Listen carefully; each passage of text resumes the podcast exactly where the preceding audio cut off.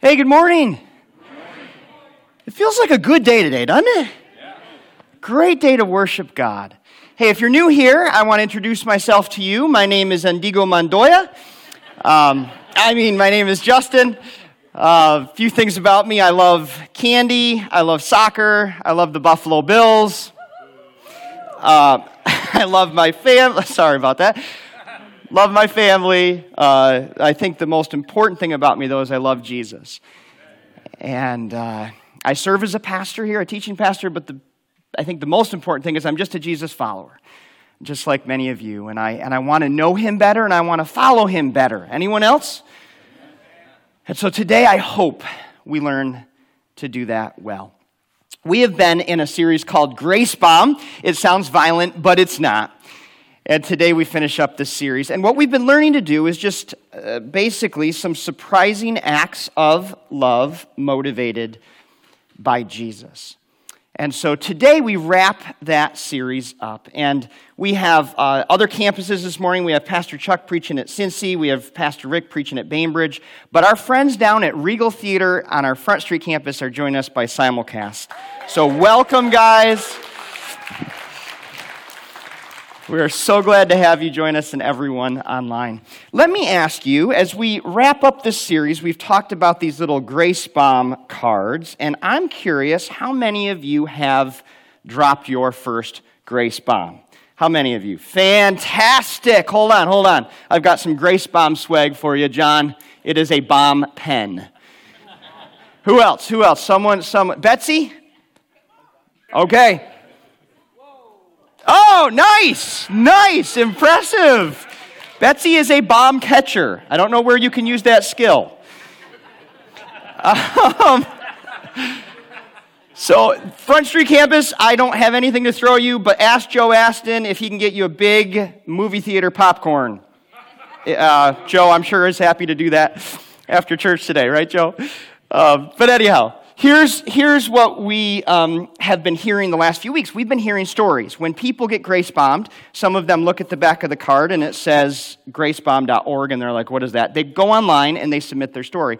So Gracebomb's been sending us stories. So we've been getting some cool stories. And people have also been sharing some with me. And one came in this week that I've got to share with you.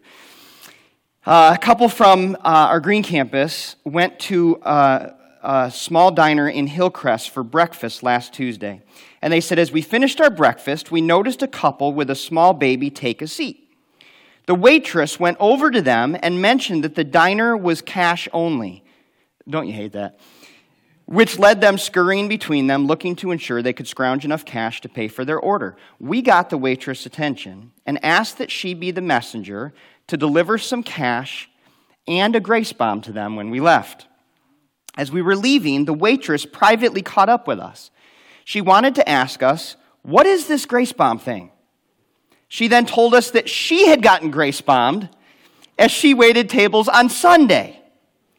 I told her that I hoped the bomb had blessed her, and she told us that if we had it, that it had, and she went to the website to see what it was all about. She then asked if we had any extra bombs, as she thought she could bomb somebody else.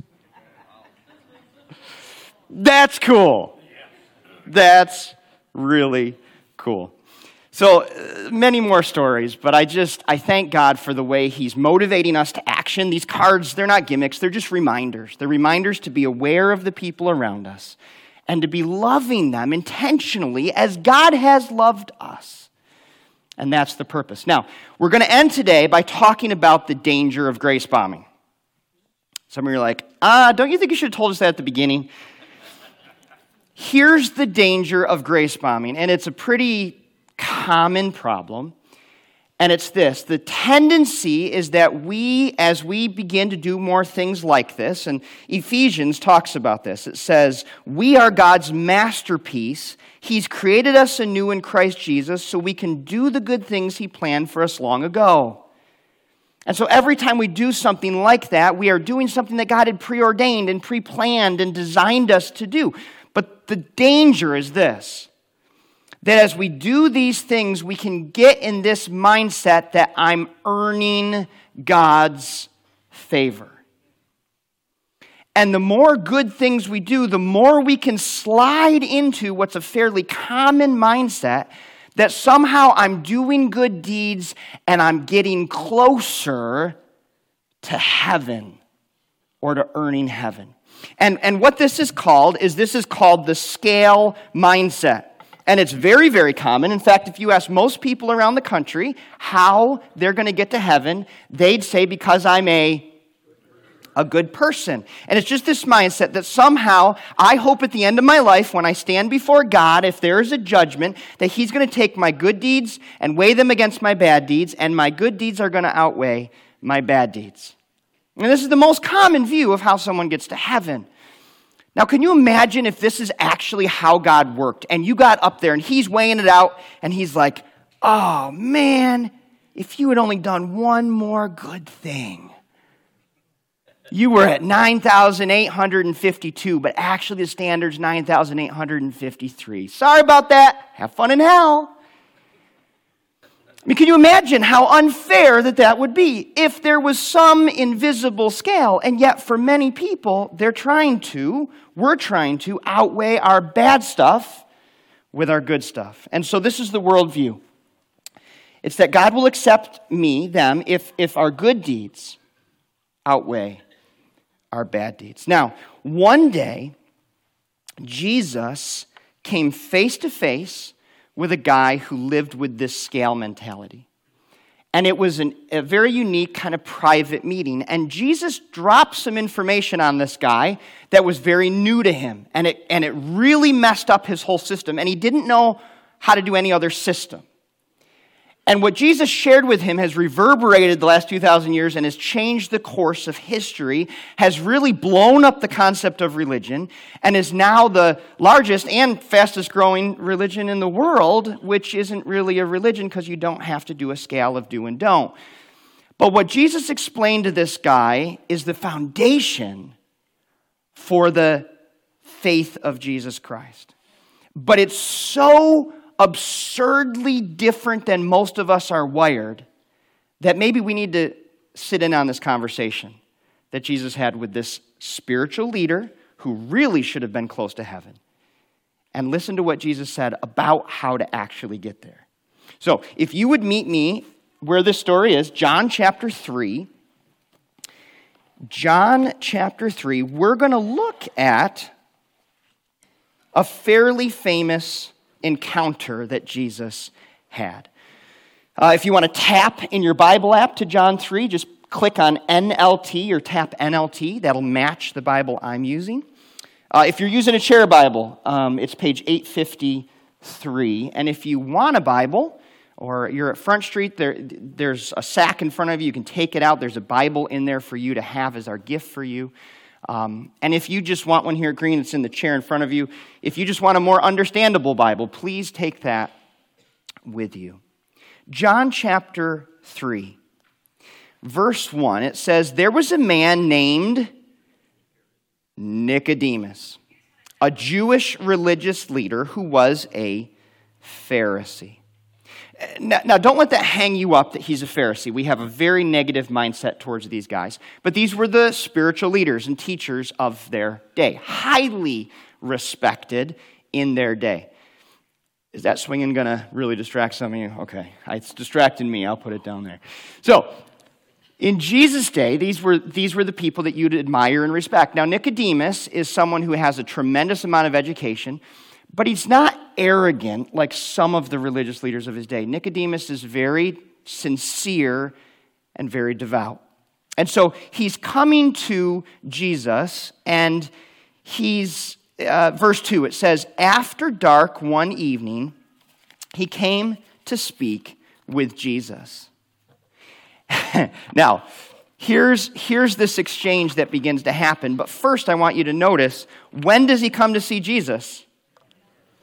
He comes after dark. So let's just call this Nick at night. Okay?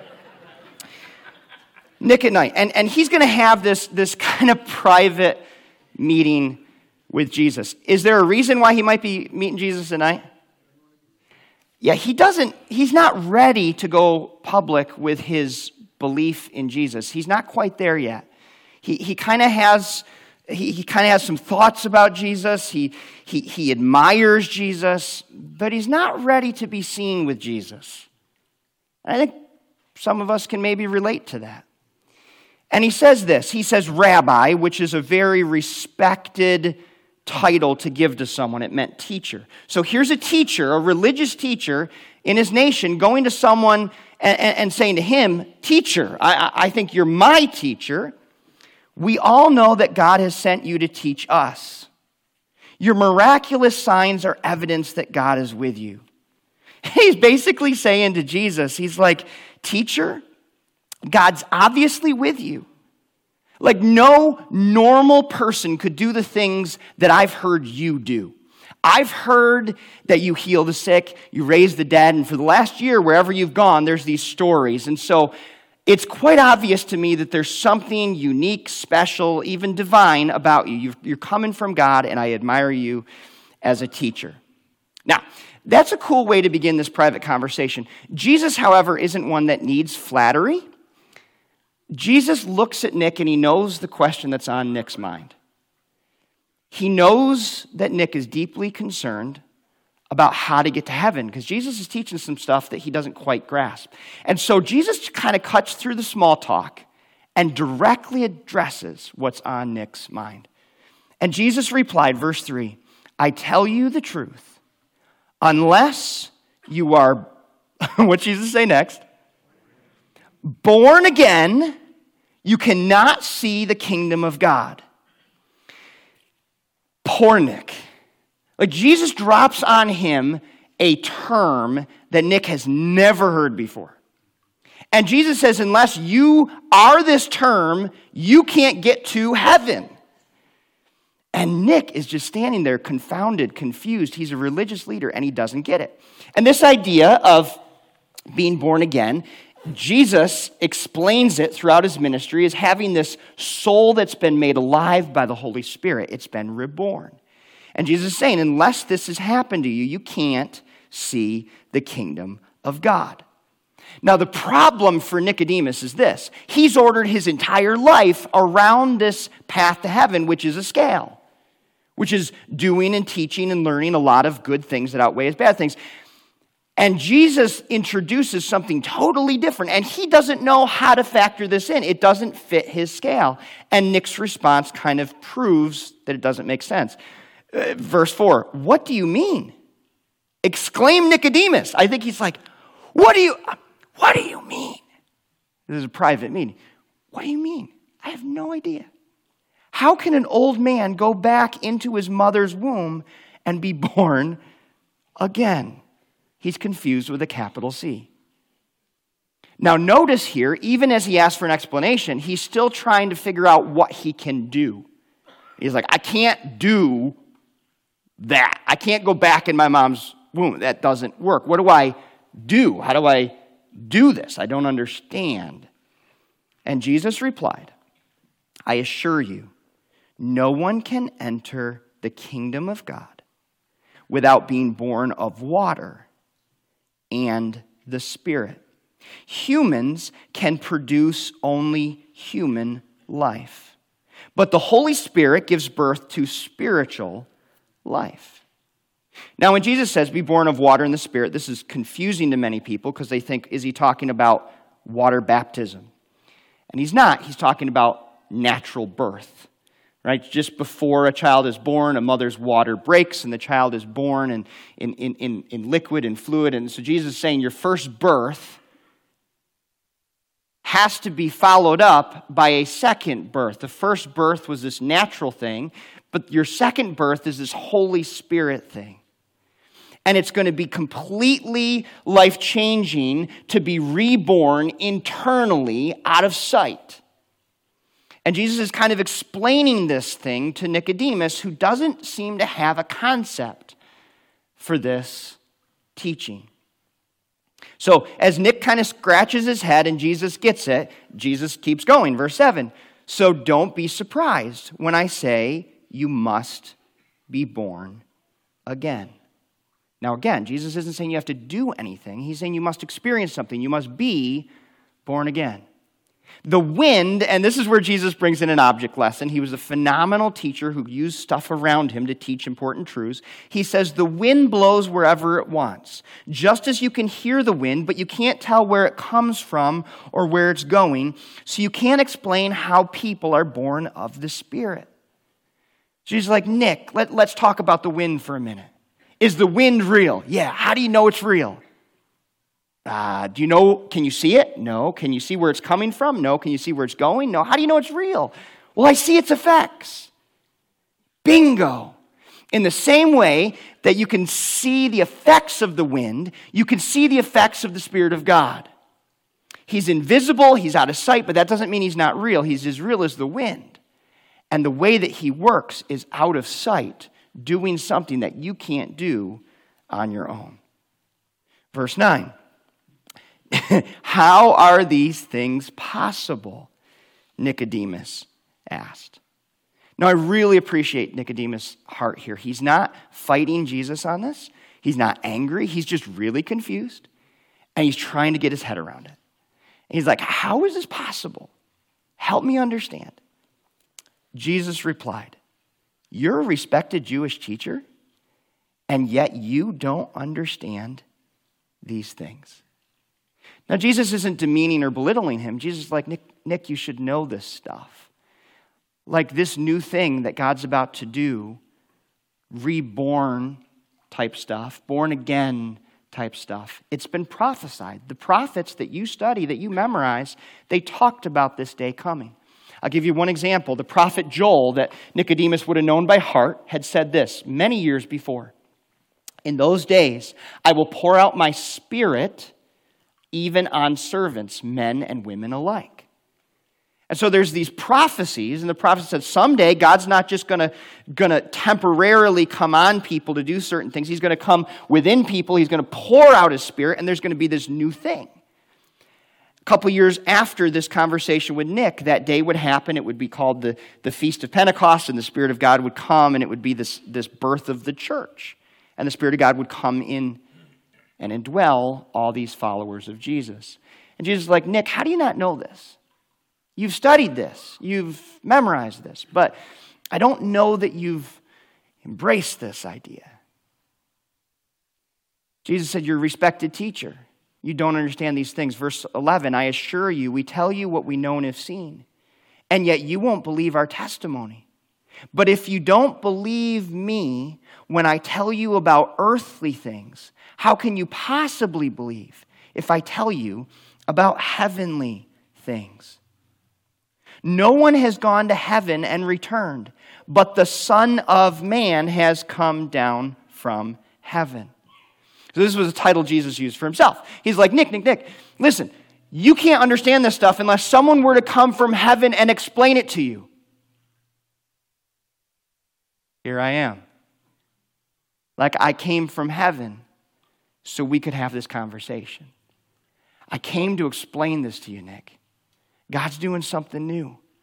And He's about to do this reborn thing. And I want you to be one of the first to understand it.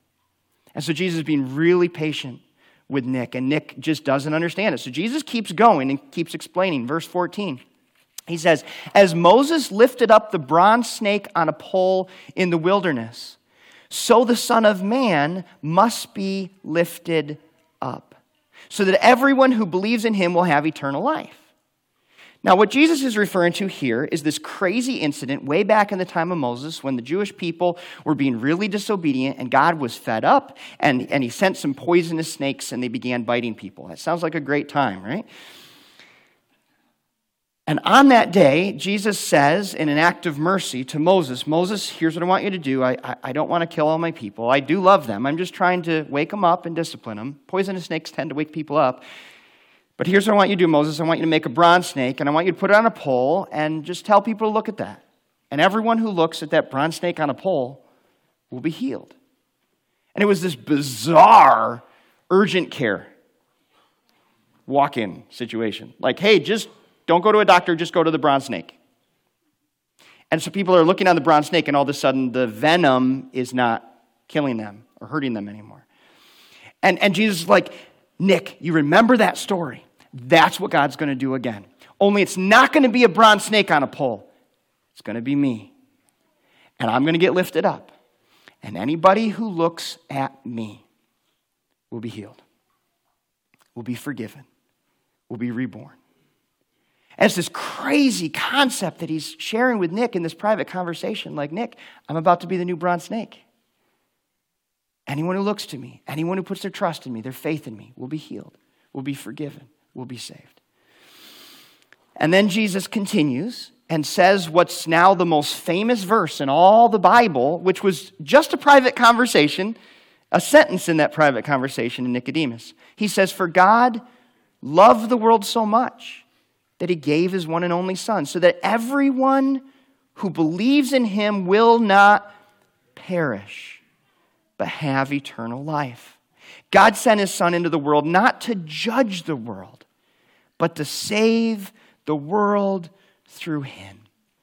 And God's looking at Nick and he's like, Nick, Nick, you don't have to do a bunch of good stuff. You don't have to do scale based religion and good works outweigh bad works mentality. Just look at me. And if you look at me, if you look to me, I'll save you. I'll give you new life. I'll give you eternal life. and in that moment, he teaches Nick just a basic lesson there's no scale for entry into the kingdom. Now, is this a relief to anybody else? What a relief. I don't have to count. Thank God, because I think all of the bad thoughts I've had would far outweigh all the good things I've done. We don't have to count because God's not counting. God sent his son so that there would be a new way to be saved, looking at him, believing in him, trusting in him. Nicodemus, his mind in this evening conversation, it had to have been spinning at this point. Because Jesus is telling him something he's never before considered. Now, here's what's kind of cool. Jesus then paints, uh, there's details that Jesus doesn't fill in right here that he fills in later on with Paul and Peter and his followers. What happens when someone's truly reborn? There's a lot of changes that happen. See, when you become reborn, you begin with this empty heart. And what the Bible teaches is that before looking to Jesus, I have nothing in me that's even good, which is why the scale thing doesn't work. Because the Bible says that all of my good things to God are as what? Filthy rags. You ever get a filthy rag from a kid as a gift? It's the thought that counts, right? But how often are we doing that? God, here's my good things. And He's like, thanks for the filthy rags.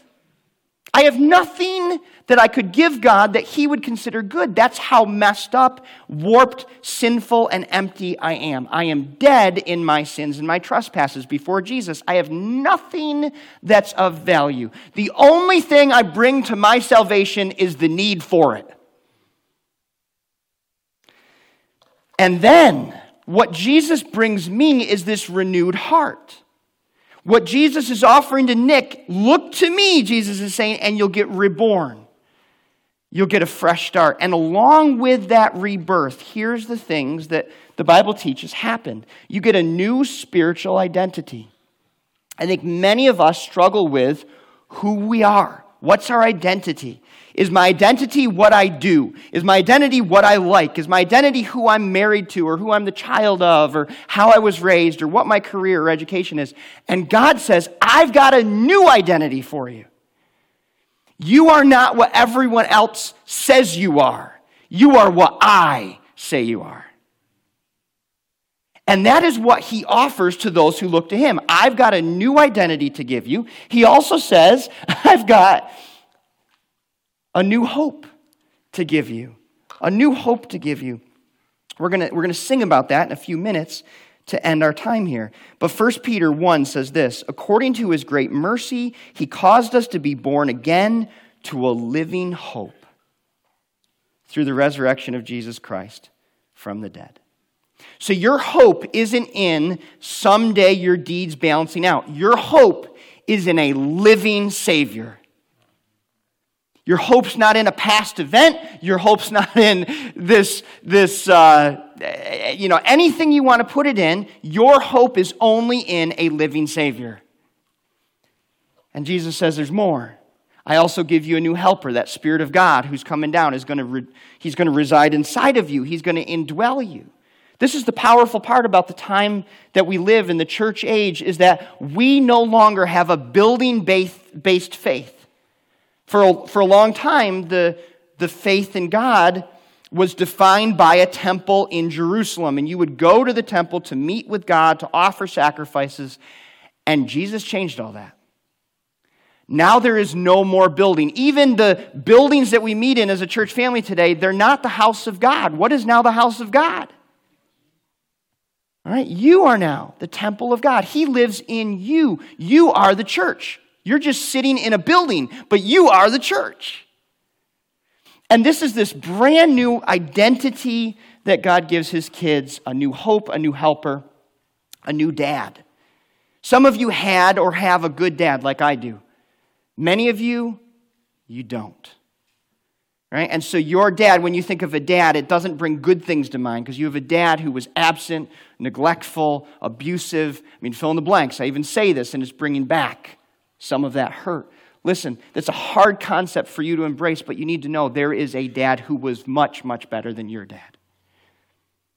And he is a heavenly father who offers to be the loving dad that you never had. And he loves, the Bible says, he loves to take orphans and bring them into his family. And so maybe there's a sense that you didn't have that dad. And God says, I want to be him for you. I will be your heavenly Father who loves you, no strings attached, who doesn't neglect you, who doesn't harm you. I will be that for you. That's awesome.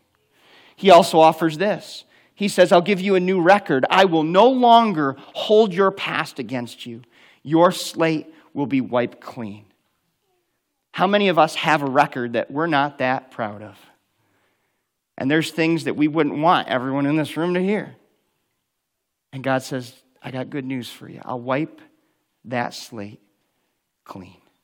No more record, no more keeping score. I'll take your sin and I'll throw it as far as the east is from the west. I'll bury it into the depths of the ocean. No one has access to it anymore. I've paid for your sin. You have a new record, you have new gratitude. And this is what happens when you're reborn is you realize I didn't do this. I didn't do this. Last night we were watching home videos, and uh, Sadie, our, our, our, daughter, was watching uh, a home video about her adoption eight years ago. And there was a little news uh, segment that a local news station had done, and she's watching it for the first time. I don't think she'd ever seen it. And she's just like, wow, Dad, did you get on the news when you were adopted? Well, honey, I actually wasn't adopted, you know? But she, but she was just so in awe about the circumstances leading to her adoption. And she is very aware that she didn't do anything to cause that adoption to come into being. And, and, and my attitude should be the same as her, just this awe. Like, I didn't do anything to get adopted into God's family. He just chose me. He just, like, I was dead. I was just like a, a, brand new baby. I had no will I could exert, I had no way to communicate. God saw me in my need, and He said, Justin, I want you. He adopted me into His family. And so there's this gratitude that I now live with. That I am on the path to heaven, not because of anything good I've done, but because of something really good that God did. I think that Jesus followers should be the most gracious, thankful, people on the face of the earth. How about this one? He gives us new wisdom. He gives us a new way to think about life and think about eternity, a new way to think about religion and faith, a new way to think about even decision making. He gives us new forgiveness to offer. Hurt people hurt people, but forgiven people now have a capacity to forgive others. He gives us, this is weird, new fish. What? Some of you are like, cool, I'm going to go out and see.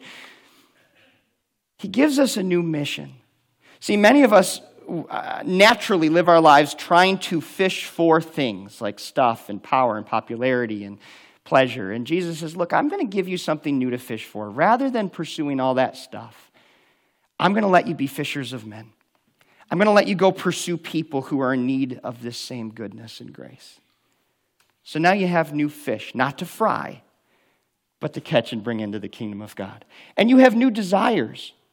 What I'm amazed by is the longer I follow Jesus, the more I'm, I'm noticing my desires begin to shift. And it's very slight, and it wasn't overnight. It's very slight, but I'm beginning to be able to pray more God, here's what I want, but I'm okay with what you want. Let your will be done. Has anyone noticed this who's walked with Jesus for decades now? It's this weird thing that begins to happen, and it's not like my desires all of a sudden all become good, because they don't. But I'm a little more, I don't know, able now to just admit my desires and say, okay, God, this is what I want, but I'm usually wrong. And I thank you for all the times you didn't answer my prayers the way I wanted. So here's the way I want you to answer this prayer, but I'm okay with you answering it differently because I'm learning to trust you. You answer them a lot better than I pray them. And so he gives us these new desires, and these new desires start to mesh with his desires. See, he also gives us a new burden. What Nicodemus was living with was this burden of religion, of doing these things that would earn him to heaven, earn him a place in heaven. And Jesus takes that burden away, but then he gives him a new burden. And that's a burden to care for the people around him and to share this good news.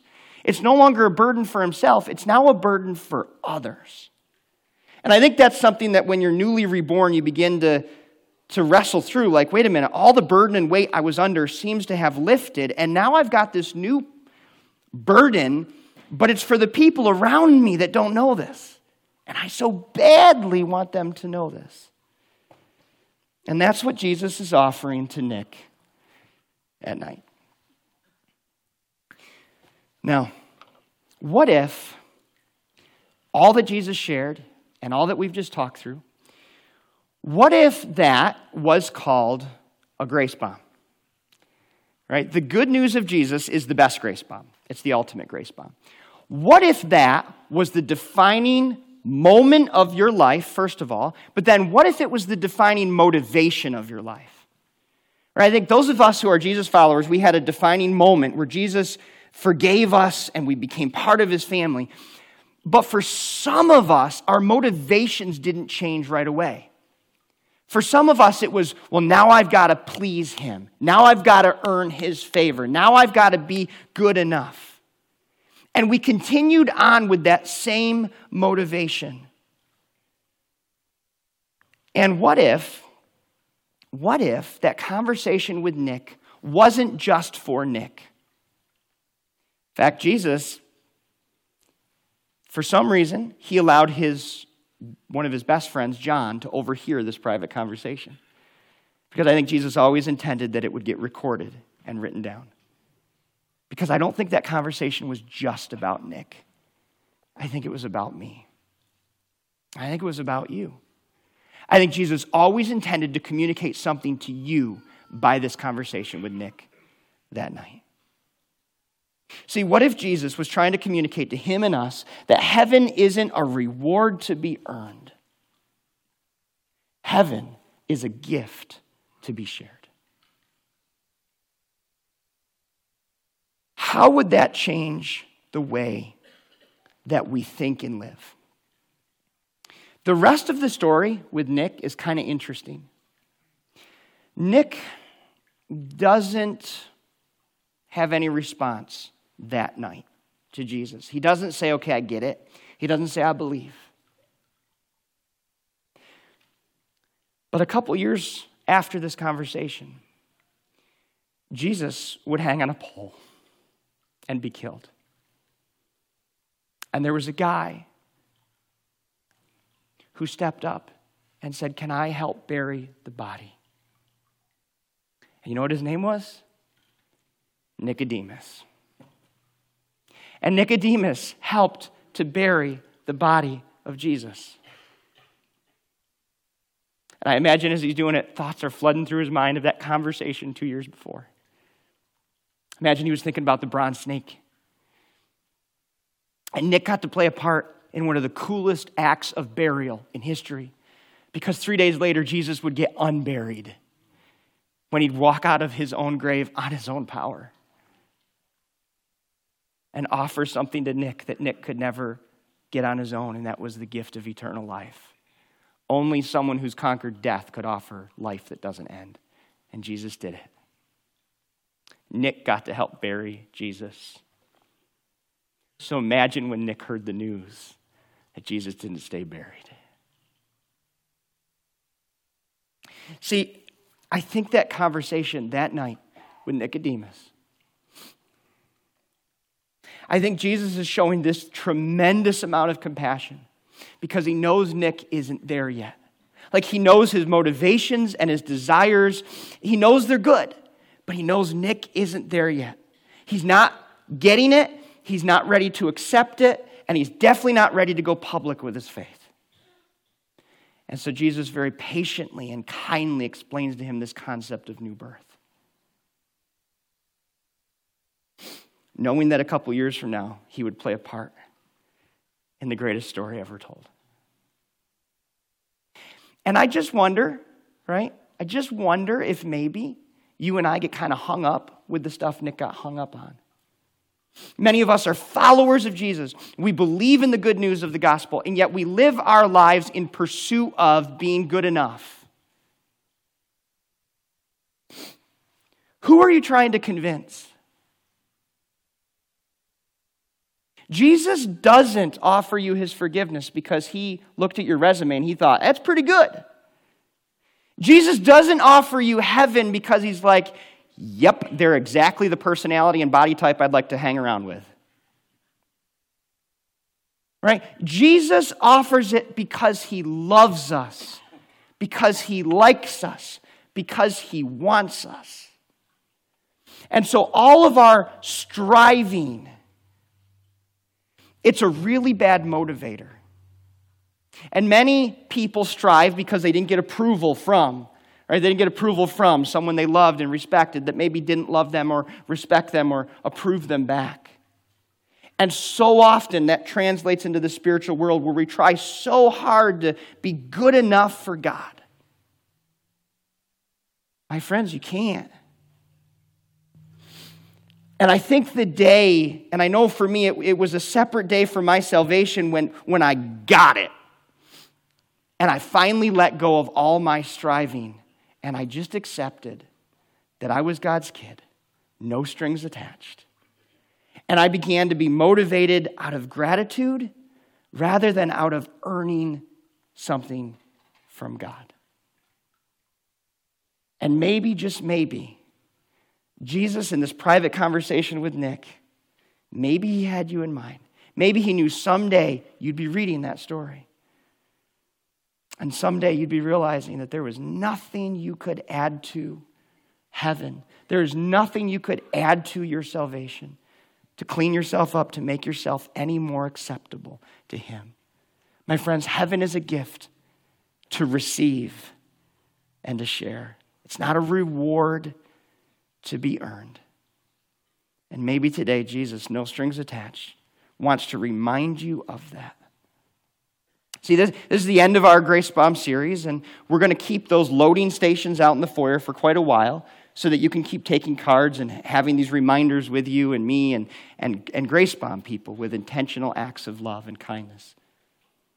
But don't fall into the trap that you're somehow earning God's favor or his acceptance or his heaven.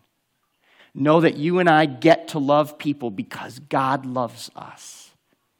And our lives are simply an overflow of gratitude for what he's done for us.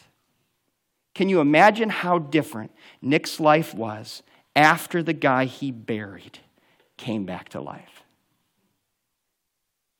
You imagine the gratitude that must have marked his life. And that guy certainly never forgot this conversation. And I certainly won't either. Would you bow with me in prayer?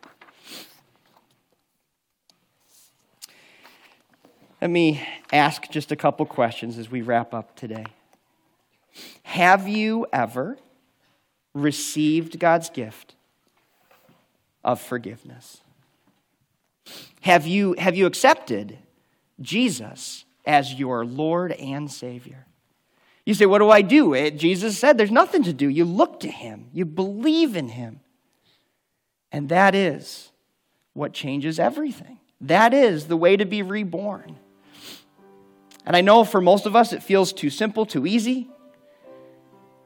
And it is because Jesus did the work. He invites us not into a religion with a list of do's and don'ts. He invites us into a relationship, and He says it's done. The price is paid. My friend, today, if you're ready to receive that gift, just tell God. Tell Him you believe in His Son. Tell Him you turn from, you turn from your, your past and your sin, and, and, and, and you receive His Son's forgiveness. And my friend, if that's you, happy adoption day. Welcome to the family of God. Maybe you've received that gift and yet you're still working.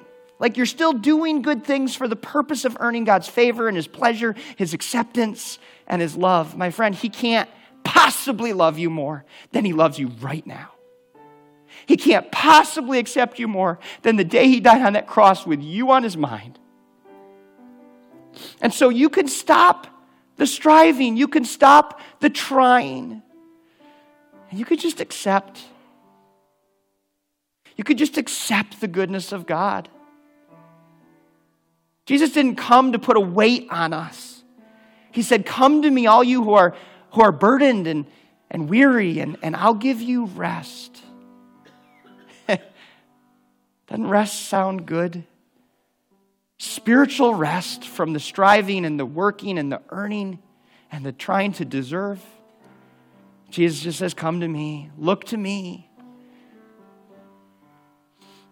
Father, you are an amazing Father. Thank you for sending your Son to be an amazing Savior. God, today, as we re embrace the good news of Jesus, I feel overwhelmed because I don't deserve this. And that's the point. Lord, thank you for the, the living hope that you've given us that's based in a living Savior. I thank you that Jesus couldn't stay buried, but he walked out of that grave, make it a down payment on our eternal life. God, help us to live in the freedom and the gratitude of the good news. God, we know there are many more waitresses out there like this lady in Hillcrest who, who are on the receiving end of some of our kindness, and they now want to share it. Lord, may we be people who carry your kindness, your grace, your love to those around us. Starting tomorrow, starting this afternoon, the people we come across. Teach us how to love people and accept people the same way that you love and accept us. We pray this in the incredible name of Jesus Christ. Amen.